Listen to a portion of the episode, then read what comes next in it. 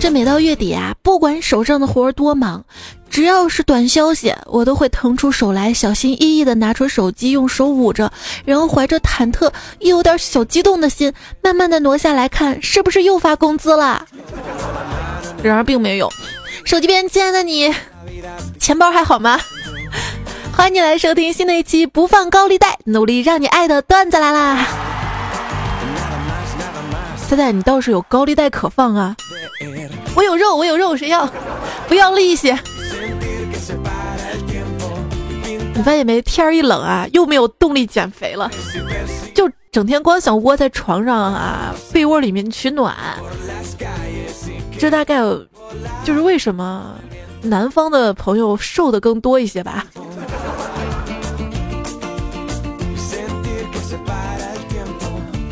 刚才在床上嘛，伸手拿吃的，头就不小心碰到膝盖了，不觉惊出一身冷汗呐。那如果我要是贪吃蛇的话，就会死了的是吧？你还别说，吃多了就会死，我对自己这么说的。这每次看到好吃的嘛，我就跟自己说不能吃，不能吃，吃了会死。但是事实证明，我真是一个不怕死的英雄。哈哈哈哈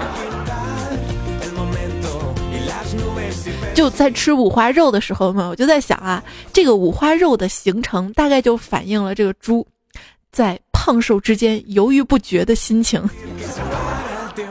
我想我一定也有的。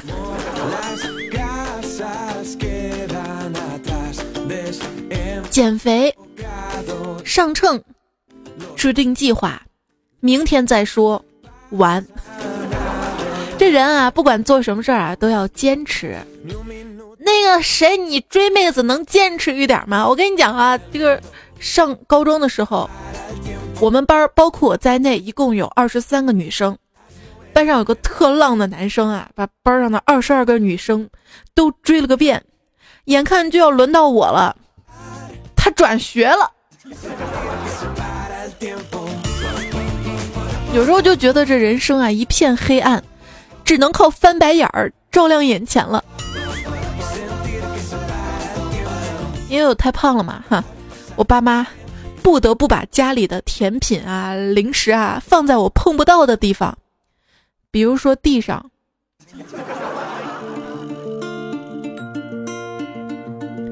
据最新的研究表明，如果掉在地上的食物你能在五秒钟之内捡起来，那么说明你没啥钱。这都舍不得扔。我就问大师，大师，我什么时候才能发财呀？大师说：“别急啊，该来的总会来的。”大师，有你这句话，我就放心了。而你发财这件事儿吧，属于不该来的。嗯。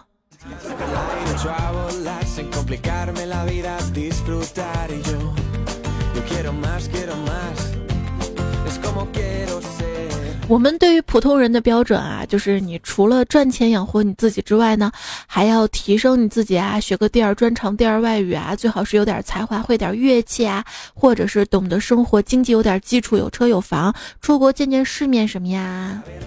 而我们对于有钱人的要求呢，就简单的多了，他不要学坏就好了。个有钱人的生活啊，其实并不是你想象中的那么美好，因为你的想象力有限嘛。好吧，我就来跟你说一说有钱人的生活吧。就比如说思聪吧，你看他啊，身边那网红妹子，他说了，不管是清纯少女还是美少妇，热情萝莉还是高冷女强，只要我一个电话，没有一个不兴高采烈、踩着踩踩的踩跑来见我的。然后路人甲听到说我也一样啊，思聪说哦，你是哪家集团的公子啊？路人说快递公司。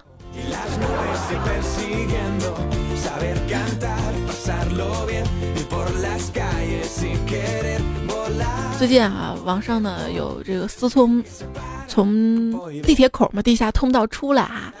一个网红妹子在后面给他撑伞的照片儿，就被网友骂啊，说你还是不是男人啊？让美女给你撑伞。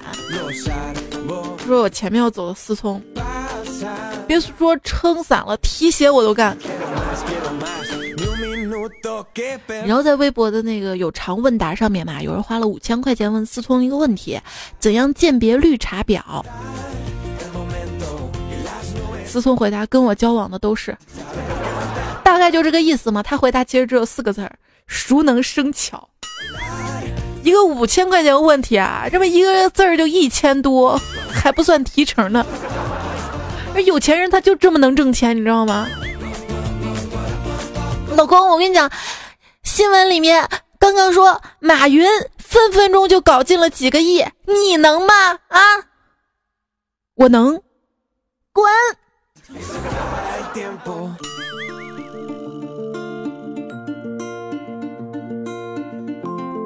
一天啊，马云呢对他的秘书说：“哎呀，我看这个优酷视频的广告太烦了，小王，你帮我买一下。”嗯，买好了。你买了年费会员还是几个月的？什么？竟然让我买会员呢？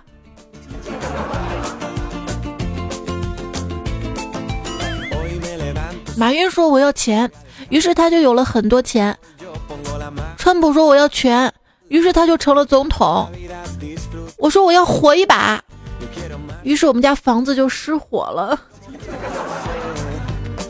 一个惨痛的真理，我们这个年纪呢是用来脱贫的，而不是脱单的啊！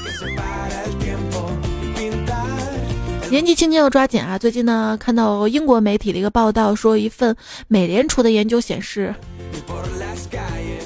嗯，头还挺长的。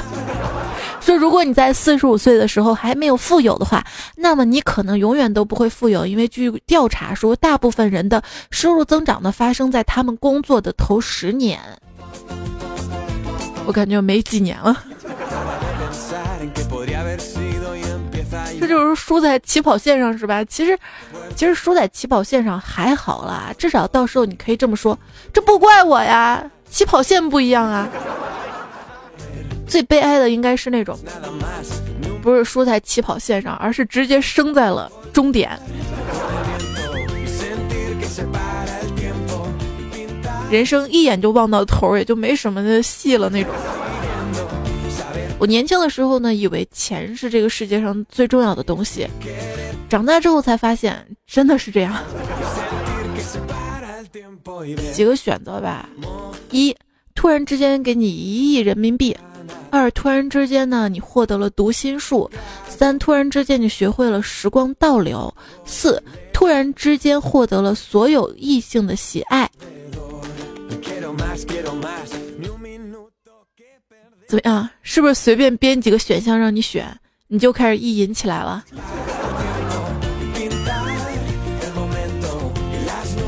脚踏实地的赚钱吧。当你放下面子赚钱的时候，说明你已经懂事儿了；当你用钱赚回面子的时候，就说明你已经成功了；当你用面子可以赚钱的时候，说明你已经是个人物了；当你还停留在哪里喝酒吹牛，什么也不懂装懂，只爱所谓的面子的时候，说明你这辈子也就这样了。干了这碗鸡汤。要说为什么美国那么富强呢？据说，因为你在睡觉的时候，美国人都在工作啊。跟你说啊，想要赚钱，就要抓紧时间，效率就是生命。小明为了提高过马路的效率而闯红灯，付出了生命的代价。有些人啊，就没有时间观念，整天说什么马上就到，马上就到。就搞不懂那些说马上就到的人，半天不到，他们到底骑的什么马？今天我算是琢磨明白了，他们骑的是旋转木马。假如时间等于金钱，而金钱是万恶之源，那么浪费时间就是打击邪恶。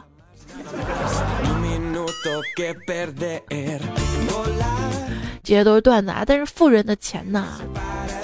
他们花在节约时间上面，而我们的时间是用来省那么一点点钱出来的。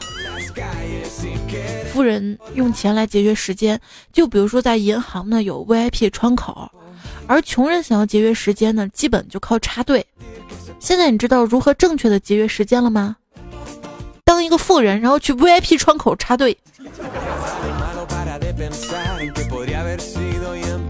时间等于乳沟，挤一挤就有；机会呢等于老二，紧握就会变大；生活就等于被强奸，反抗不了就学会享受；念书就等于嫖娼，出钱又出力；兄弟就等于套套，捅多大洞都帮你罩着；承诺就是一句干你娘，人人都会说，却没有人能做得到啊！看完美女跟野兽。觉得只要你有钱跟城堡，姑娘根本不在乎你是不是人。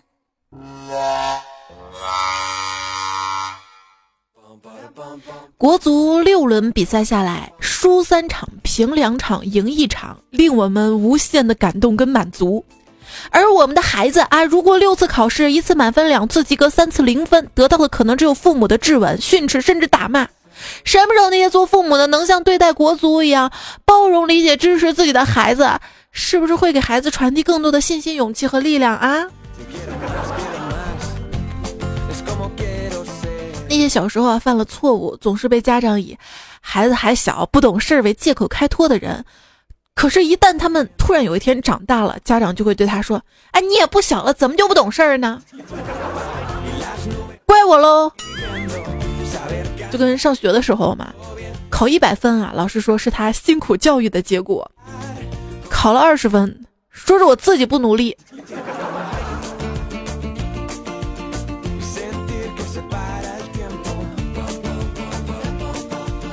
初中的时候有一次考试，什么也不会，被老师狠狠的骂了一顿，还要请家长。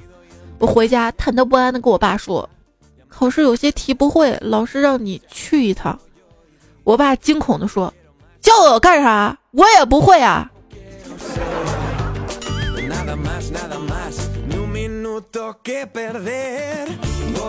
路上啊，看见一个脏兮兮的小男孩，紧紧的盯着前面小女孩手手手上手上的一袋牛奶，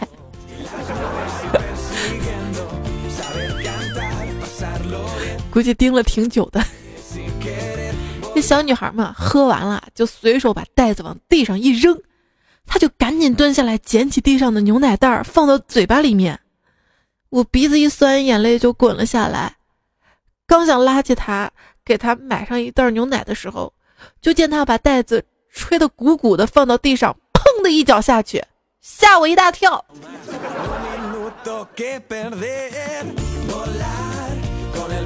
食物啊掉在地上几秒之后呢就不能吃了，私信发出去之后几分钟就不能撤回了。分手几年之后，或许就不再爱了。我一直想不到有什么事情没有期限，可以用一辈子去等。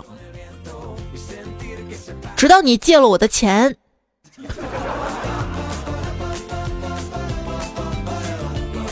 我凭自己本事借来的钱，我为什么要还呢？啊，诸葛亮草船借箭还了吗？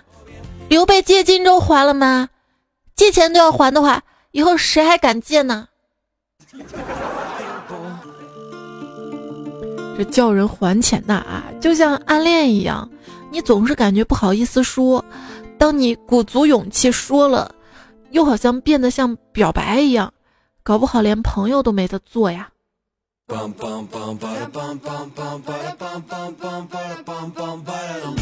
欠一万不还，你不再是朋友；欠十万不还，讨债公司收账小弟找你练胆；欠一百万不还，银行失信名单有你老赖。欠一千万不还，欠知名企业家；欠一亿不还，市政协委员；欠十亿不还，国家级富豪；欠一百亿不还，你是中国人民的老朋友呀！今天一朋友就突然给了我一百块钱，我就奇怪啊，所以我就问他：“你为什么给我钱呢？”他说：“这钱假，假钱。”我看半天也没看出这假钱呢。我说：“你怎么看出这钱是假的呀？”他一本正经，摆出一副很有经验的样子，用手指着钱上面一个符号跟我说：“你看，这钱上面二维码，我用手机扫了半天也没扫出来呀。”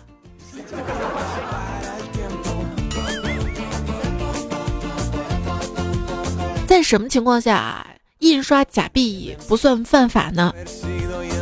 在国外就有那么一个老汉哈，印假币不犯法，他是专门给电影印道具的。这根据情节需要，他印出假币，让人一眼看出来这就是假的。比如有一个明显自己的符号啊，或者是只印一面呐啊，他要印双面的话，可不人就拿出去花了哈，以假乱真，这高超的手法。所以不管做什么，你说他就是印假币的，他人就不好嘛？就看你这个手用在什么道上了哈。就像有个人吧，在银行门口摆摊卖煮玉米，生意那叫一个不错啊。有熟人听说他赚了不少钱之后，便找他来借钱。这卖玉米的人对借钱的人就说了啊：“抱歉，抱歉，我在这摆摊的时候就已经跟这家银行签了合同，我们不搞竞争啊。就是说这银行他不卖玉米，我呢不提供贷款服务啊。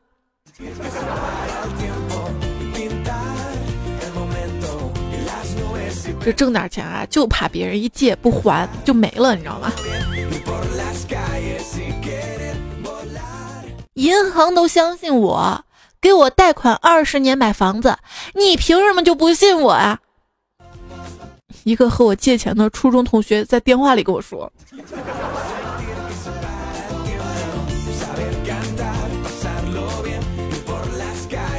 你找网上那些人借呀。”一逗逼二货朋友，他跟我说：“哎，支付宝有个功能叫借呗。”我借了八千块钱，然后把支付宝卸载了，这样马云就再也找不到我了，真刺激！我说你傻呀，这实名制的，有你的身份证一查就知道了，你应该把身份证扔了。把钱呢借出去啊，最怕别人不还，所以很多人呢愿意把钱还是借给自己身边的亲戚啊，沾亲带故的啊。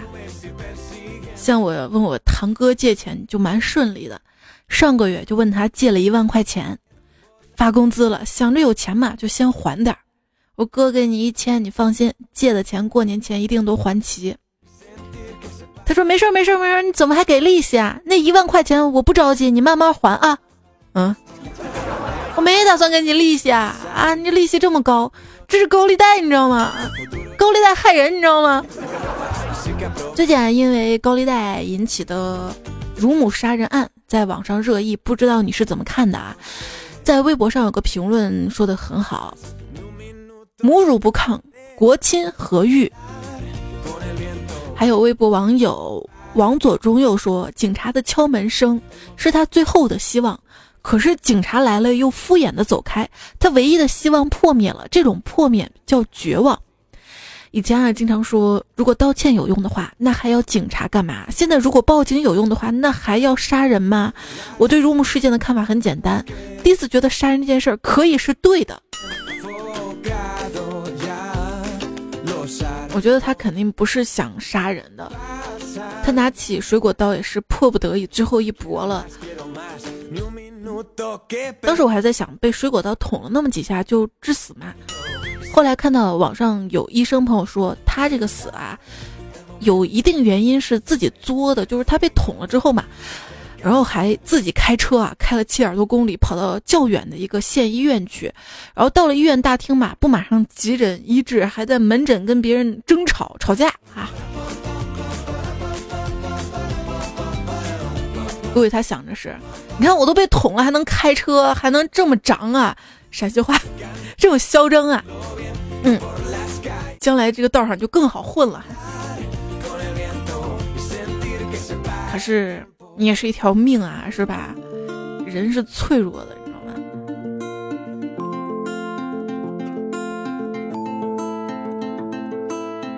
说一位哲学家说过啊，一次不公正的审判，他的恶果甚至超过十次犯罪，因为犯罪虽然是无视法律。但好比是污染了水流，而不公正的审判则是毁坏了法律，好比污染了水源。但是网上又有这样的声音啊，说这关于审判嘛，那比方说如果是一个农民工去讨薪，对巨额欠薪的女老板进行羞辱，结果被老板儿子给砍死了，你会怎么判？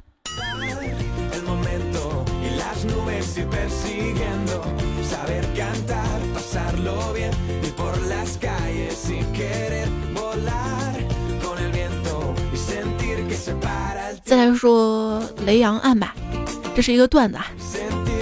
听说雷洋案获赔四千万，很多男人动心了，向媳妇儿交代了后事：你跟孩子分两千万，剩下给爸妈。此后啊，天天在洗脚屋门口多了很多男人转悠。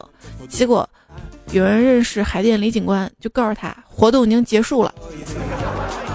同时，很多老婆啊显得愈发的温柔贤惠了，总是在电话里面叮嘱老公说：“你在外面该放松就放松，想去洗头房找小姐就去找吧，男人嘛，偶尔放松放松应该的。”老婆还特别强调，遇到扫黄的时候要有点血性，该反抗还是要反抗的。男人们一听，算了，咱还是一起去动物园吧。女的说：“行，该省的还得省，我们买票，你翻墙。”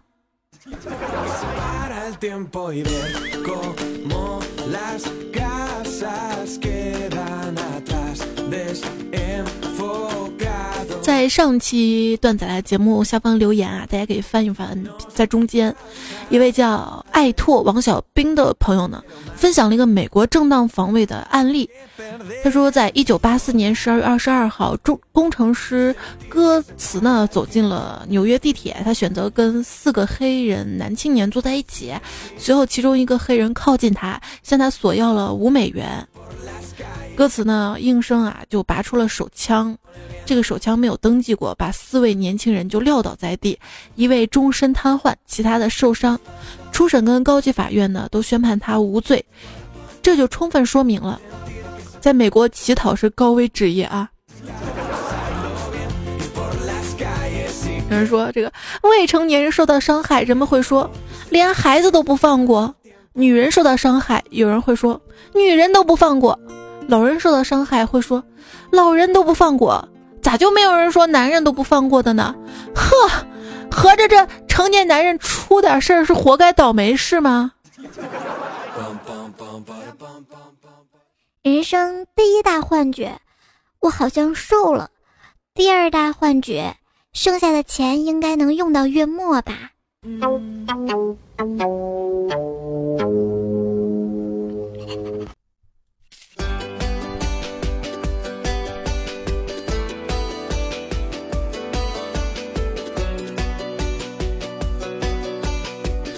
天收听到节目的是段子来了，我是彩彩，才是采蘑菇的彩。也希望你可以通过微信订阅号进一步的来关注我一下，在微信的订阅号搜“彩彩”加关注之后呢，就可以经常的看到我的推送和互动啦。喜马拉雅上也记得关注我。那天就有位朋友们他说。这个月抛的隐形眼镜啊，是不是可以戴六十天？我说为啥？他说晚上没有戴呀。服，我这样省钱也行吧？啊，这个问数字一跟零谁比较节俭？答案是一呀，因为零花钱啊。当年上学那会儿穷嘛，为了挣点零花钱啊，半夜我就跟舍友把整个宿舍楼的垃圾桶里的饮料瓶都捡回来。半个多月之后啊，我们已经捡了两千多个瓶子，整个宿舍都堆满了，想着这样可以卖个好价钱了。结果就一次突如其来的宿舍卫生检查，我们的瓶子就被辅导员用褥子那么着给扛走的啊。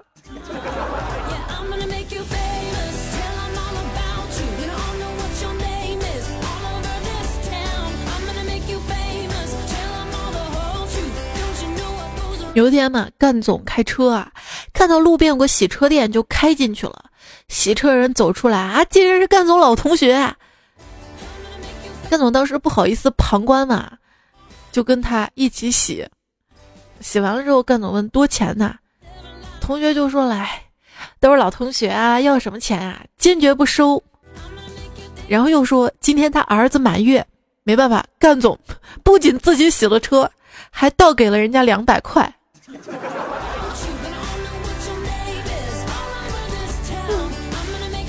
有些关系不能攀的，我跟你讲。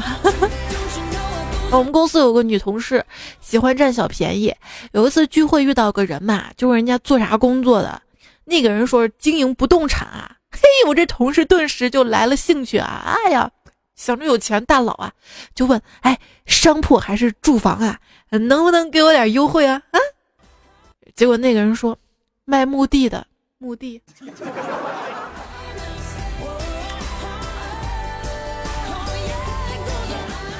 有一天家里中午吃饭嘛，侄子一块肉掉地上了，飞快夹起来吃了，还得意的说：“三秒之内捡起来还能吃哦。”我心想应该纠正一下他错误知识，就说：“为什么限定三秒啊？超过三秒会怎样啊？”他说：“超过三秒就会被我爸爸抢去吃。”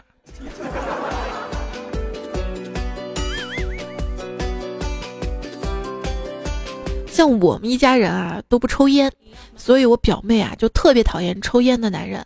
前段时间去相亲嘛，看到男方抽烟抽的还特嚣张啊，就问他：“你抽烟多少年了？十几年了吧？像你这样每次都抽中华，十几年省下来不就可以买一辆宝马了吗？”男方先是震惊了一下，口袋里摸了一会儿，摸出了一把迈巴赫的车钥匙放桌上，于是。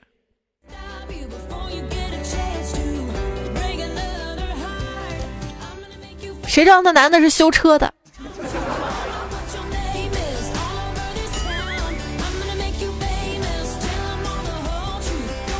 段友米国队长说：“昨天啊，跟一妹子去饭店相亲嘛，啊，拿过菜单一看，我的天啊，这菜也太贵了吧啊！而女方一直看着我呢，场面有些尴尬。后来服务员不耐烦了，就说：‘先生，您能快点点吗？后面好多客人等着呢。’嘿，我一听，机会来了，于是我说。”你这啥态度啊？不吃了，走，换一家。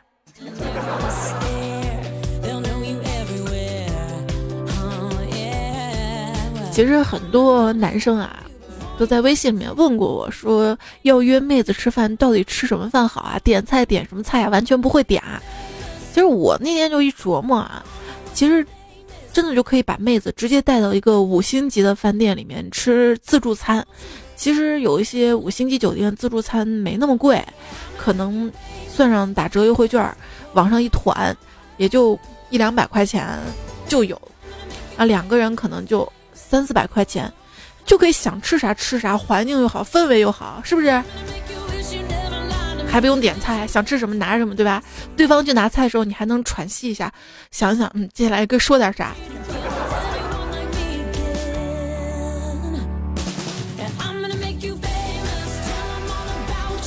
明公子说：“昨天呢，去和朋友喜酒，饭桌上我问是同学的新娘，有袋子打包吗？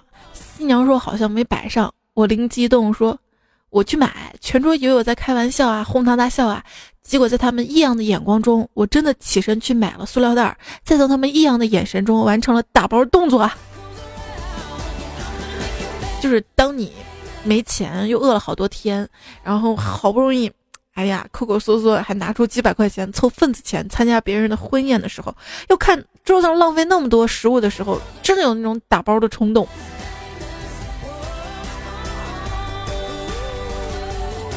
尤其我们这边的婚宴呢，是在中午嘛多一些，然后很多朋友下午可能还要上班还有事儿，所以婚宴吃的都是匆匆忙忙的，总是剩下一堆，这样浪费真的是不太好的啊。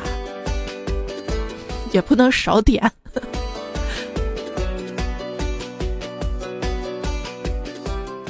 就会过日子啊，抠塞到什么程度？我之前单位一同事吧，他跟女朋友好的时候就各种甜蜜、秀恩爱、晒幸福，朋友圈里面啊，分手了居然找人家女孩要分手费，说是带女孩吃饭看电影的钱。女生本来不理他，他纠缠人家女孩。女孩被纠缠不耐烦了嘛，给了他五百块钱，谁知道这五百块钱他也拿出来晒。反正我不理他了。后来听说他那几个哥们还把他揍了一顿，丢人，嫌他丢人，你知道吗？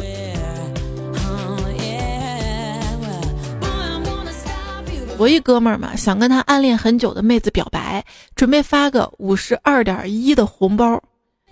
我跟他说五十二块一吧，傻气。你还不如发五百二十一个一毛的红包，这样显得浪漫还真诚。第二天，这哥们儿来找我说，才发了二十多个红包，妹子就把他拉黑了。我心想完了，结果没想他居然感谢我，感谢我帮他省了五十块钱。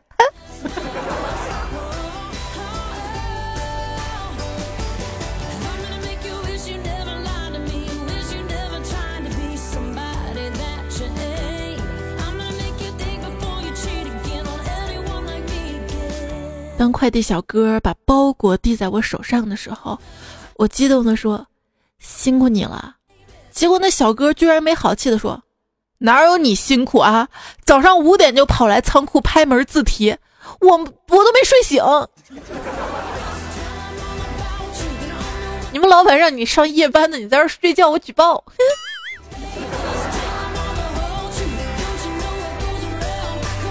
有必要提示一下。是一般来说，加入购物车的就是近期非常想要，但是又没有钱买的；加到收藏夹的是他想要，但是暂时可以不买的；转发别人的安利说喜欢剁手的是他当时很想要，但未必得入手的。所以各位别再问我给女朋友买什么好了吧。不过可以分享一些购物经验哈，就比如说微波炉，你就买最简单功能的。加热的就行。空气净化器还是国产的好，那些欧洲啊、日本啊、美国的品牌，尤其是北欧的厂家，感觉他们对除雾霾净化完全没有经验啊。当然，主要这么做还是为了省钱。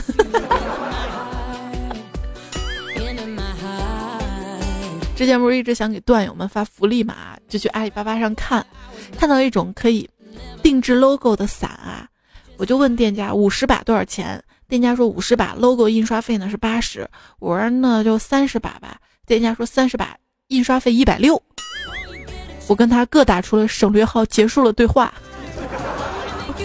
就觉得不对劲儿嘛哈。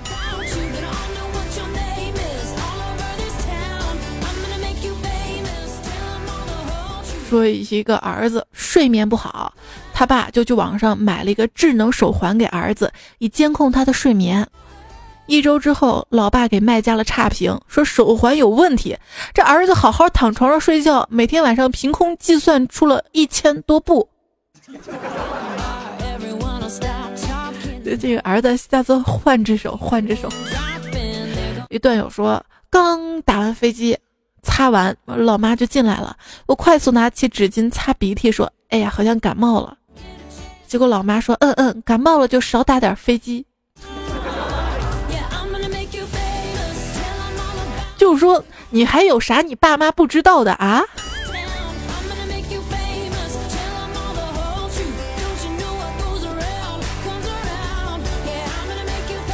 人生啊，总是有那么段时间，特别难，特别特别难，再难也要熬过去，不要放弃，要坚持，不要放弃。等你熬过去，你就会发现，人生已经差不多了。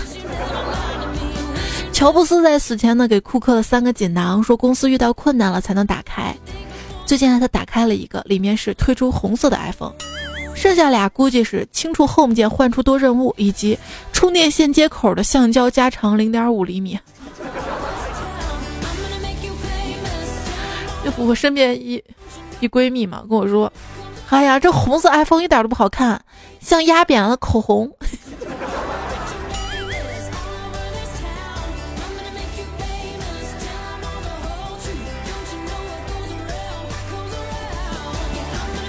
接下来呢，来看一下在上期段子来留言当中大家怎么说哈？不减肥就不换网名的朋友说，我男朋友买了一瓶果醋，开盖正喝着，我说来给我一口。男朋友说好的，我以为他会一整瓶递给我，没想到他拿着盖子给我倒了一口，说喏一口。曾几何时，我也这样让他舔酸奶盖的，互相伤害，来呀来呀。其实喝矿泉水啊、饮料啊，我也是倒到瓶盖上让迷你彩喝的。他直接端着瓶子就会洒，你知道吗？倒到瓶盖上，他喝完还要还要。清淡说：“等中国足球队赢了，我就跟你离婚。”他淡淡的说：“听完之后，女孩心里暖暖的。她想，没有比这更天长地久、海枯石烂的承诺了。”不是呀，不是赢了吗？他说：“为什么有那么多人如今啊会离婚？”神回复：“计划赶不上另一半的劣化。”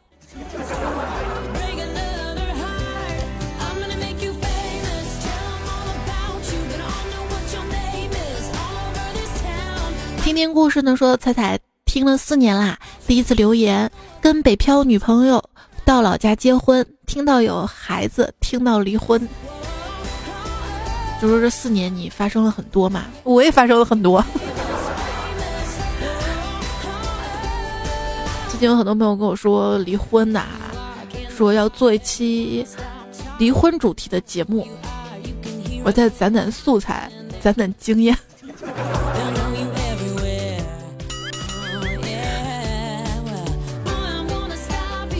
有幸福的朋友哈，幺八七巴拉巴拉说彩彩我跟老公的结婚纪念日，老公呢准备了烛光晚餐，我们一边烛光晚餐一边听你节目，听你的节目，重点是毫无违和感的感觉。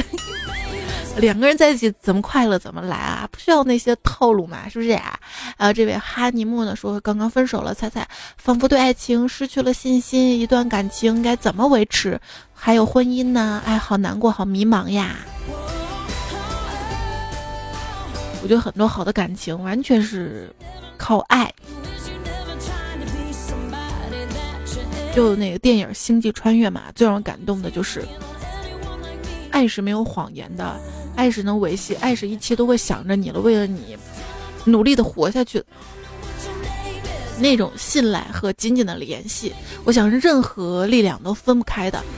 如果分开，那个应该就不是真爱，或者添了一些。杂志，我是小萌公，就说我爱你。如果非要给这份爱加一个期限，我希望是社会主义初级阶段。这大概是我听过最感人的誓言了。乖张小台呢说：“哎呀呀，彩彩更新了，我下下个月要结婚了，彩彩祝福我吧。”这女人啊，一结婚，总会放弃那么一两个之前的爱好。别问我怎么知道的，就让子有个段友嘛跟我说：“彩彩，对不起啊，自从我结婚之后，再也没听你节目了。我知道你晚上有事儿干了。”哎，这位段友昵称叫钟爱彩彩啊，说最近心情不好啊，老班老是有事儿没事儿找我茬，可能是因为他五十岁了，有更年期才这样吧。我也已经很努力不出错了，可是他总是找出很多离奇的理由来骂我。哎，希望早点脱离苦海吧。我相信很多朋友都有这样的烦恼啊，就是你很努力的去表现自己啊，表现的很乖巧啊，想让身边的人满意啊，快乐，可是他三言两语就会让我们不开心。好吧，既然错在人家那儿，你为什么还有思想那些负担呢？随他便是吧？他不开心，让他添堵去，咱心里 畅快着，乐呵就行了。其实很多时候，一个人去骂别人，他想让别人不高兴，首先不高兴是他自己，对吧？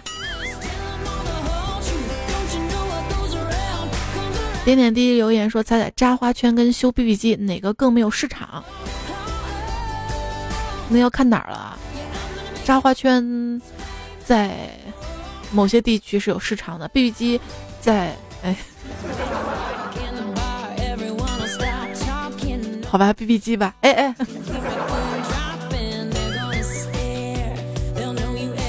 你故意下套让我这么说的，对吧？挚爱桂香说，还有暴走二代说，这私生子也是亲儿子，啊，那可不一定。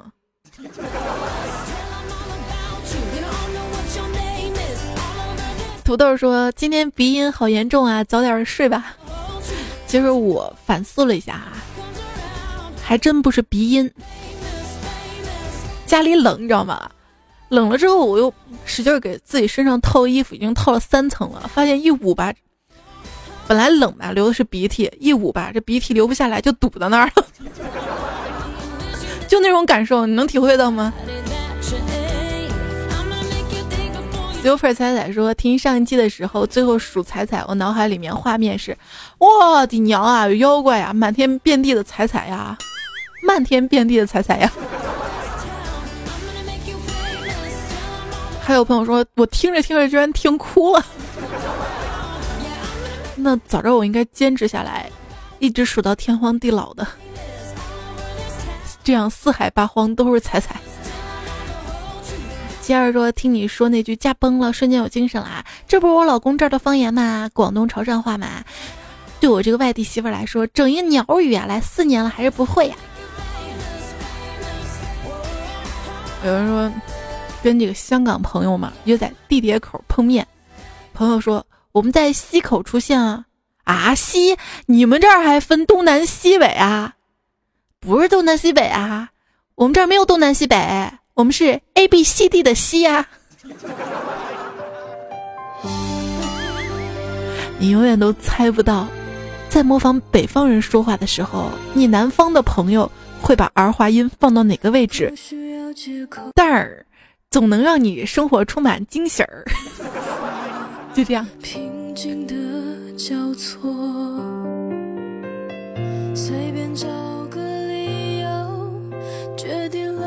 一只纠结的巨蟹说：“猜猜，哼，我被欺负了，只能找你吐槽了。作为江西人，我们分不清日乐。今天旅游在青岛，我对面前的陌生大叔就说：‘你好，能不能让一下呀？’”大叔直接说：“年纪大了，浪不动啊！”你肯定说的是：“能不能浪一下，浪一下，浪一下？” 好尴尬呀！大叔，我不是要你浪啊，我一个小姑娘，大白天这样合适吗？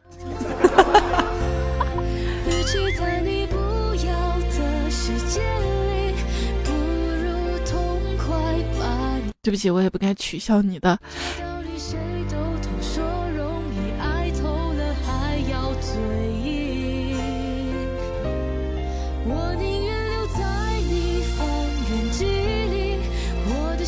杰儿还说了，难得这么靠前啊！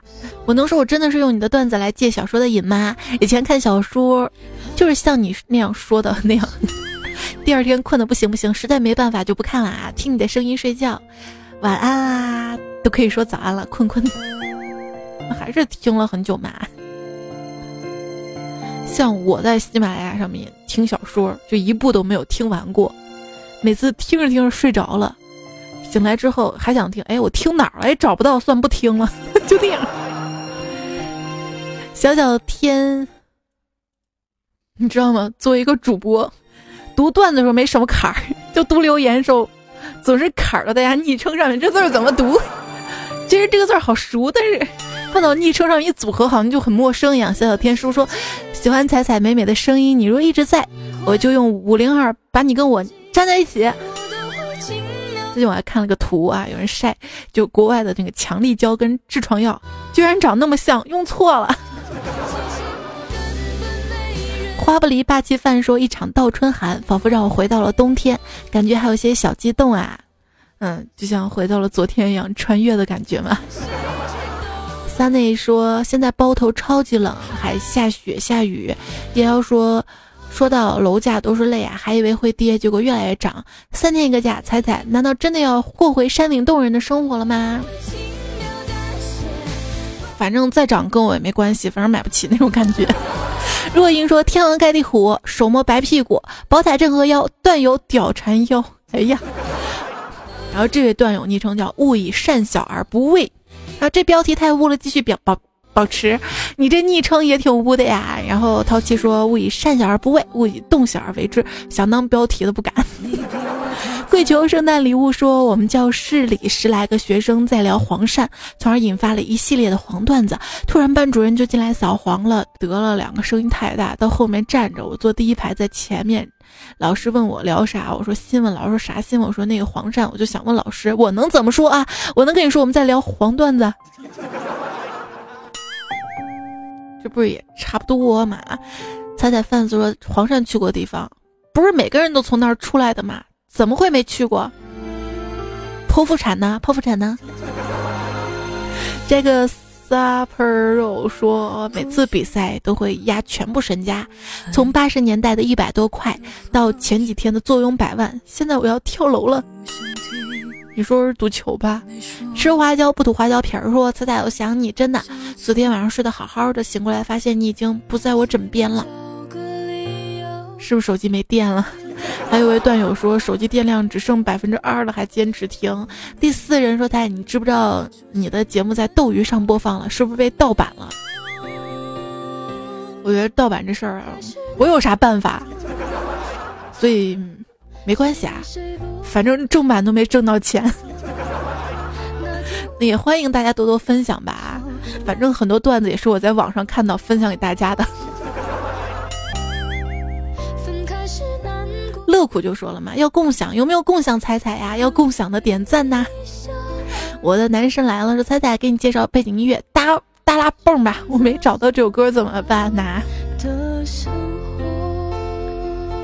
今天想放首抒情歌结束的，结果放早了。上期节目发现了很多夜猫啊，在守候着不容易啊。吕娥说了，昨天熬夜到写作业，本以为能更新，十二点还没更新，又继续写作业，早上起来竟然更了，我错过了什么？是我不好啊。不过看你这么拼，送你个鸡汤。这这这个就好比，最近看新闻说，两个学生吧帮一个男子拾到了多少多少钱嘛，男子为了报以感谢，给他买了一千块钱的练习册。鸡汤就是当你攒足了钱，这个世界呢就会对你温柔，你呢？也就不会患得患失，生怕被人欺负。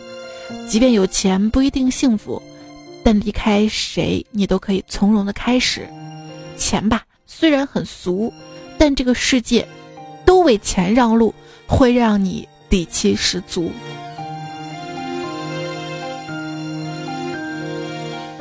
希望所有听节目的朋友都可以实现财务自由。但是有那么一句话说。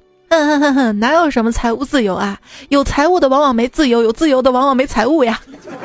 希望实现的财务自由是就财务有自由，好吗？看到费列罗斯说跟迷彩同一天生日，那也祝你生日快乐啦。肖白说这算前排嘛？早起的彩票，新的一天，新的段子。我看到你四五点就起来了啊。然后沙发呢是立刻立刻说哦，立刻说沙发难抢啊，其实在后面没关系啊，只要你留言我都能看到的，不撞南墙。红楼里的青春，猫看见了死亡，则是沙发。在这里呢，还要特别的感谢上期在所有评论里面留言的朋友都看到了。特别特别谢谢你们的支持，宝宝鸡主如初见，三爷为你变帅，石佛宝贝门门主，凌晨一个人昵称再转有个屌用，加菲猫之小川磊，飞越云霄，酷酷妹妹，凌晨四点的天的蓝，猫毛的为此而来跟我抢，越容看见伤痕，郑俊佳一直不正经的单身汪，还有早已不纯洁。时间让我蜕变，只是在一路杨大大个杨小小小美奋不顾身先努力，不想开飞机，并无悔夺彩会胡文会会会，最爱这位朋友叫最爱采奶酱受暑下囧兔，爱好挺广泛的啊！谢谢你的盖楼，啊，你们在留言的时候能不能点个赞转发一下呀？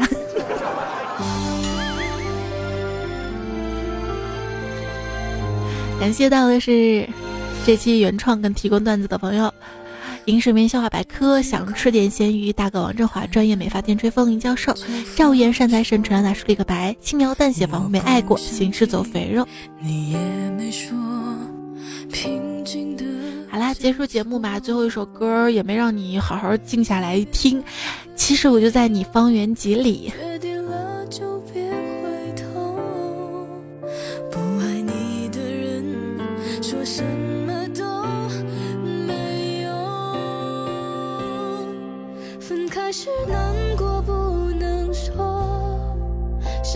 我们又要经历分开的难过了，希望你不要难过啊。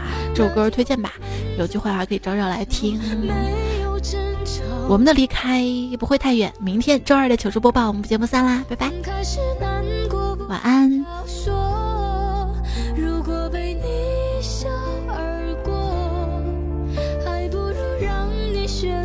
我想要的生活。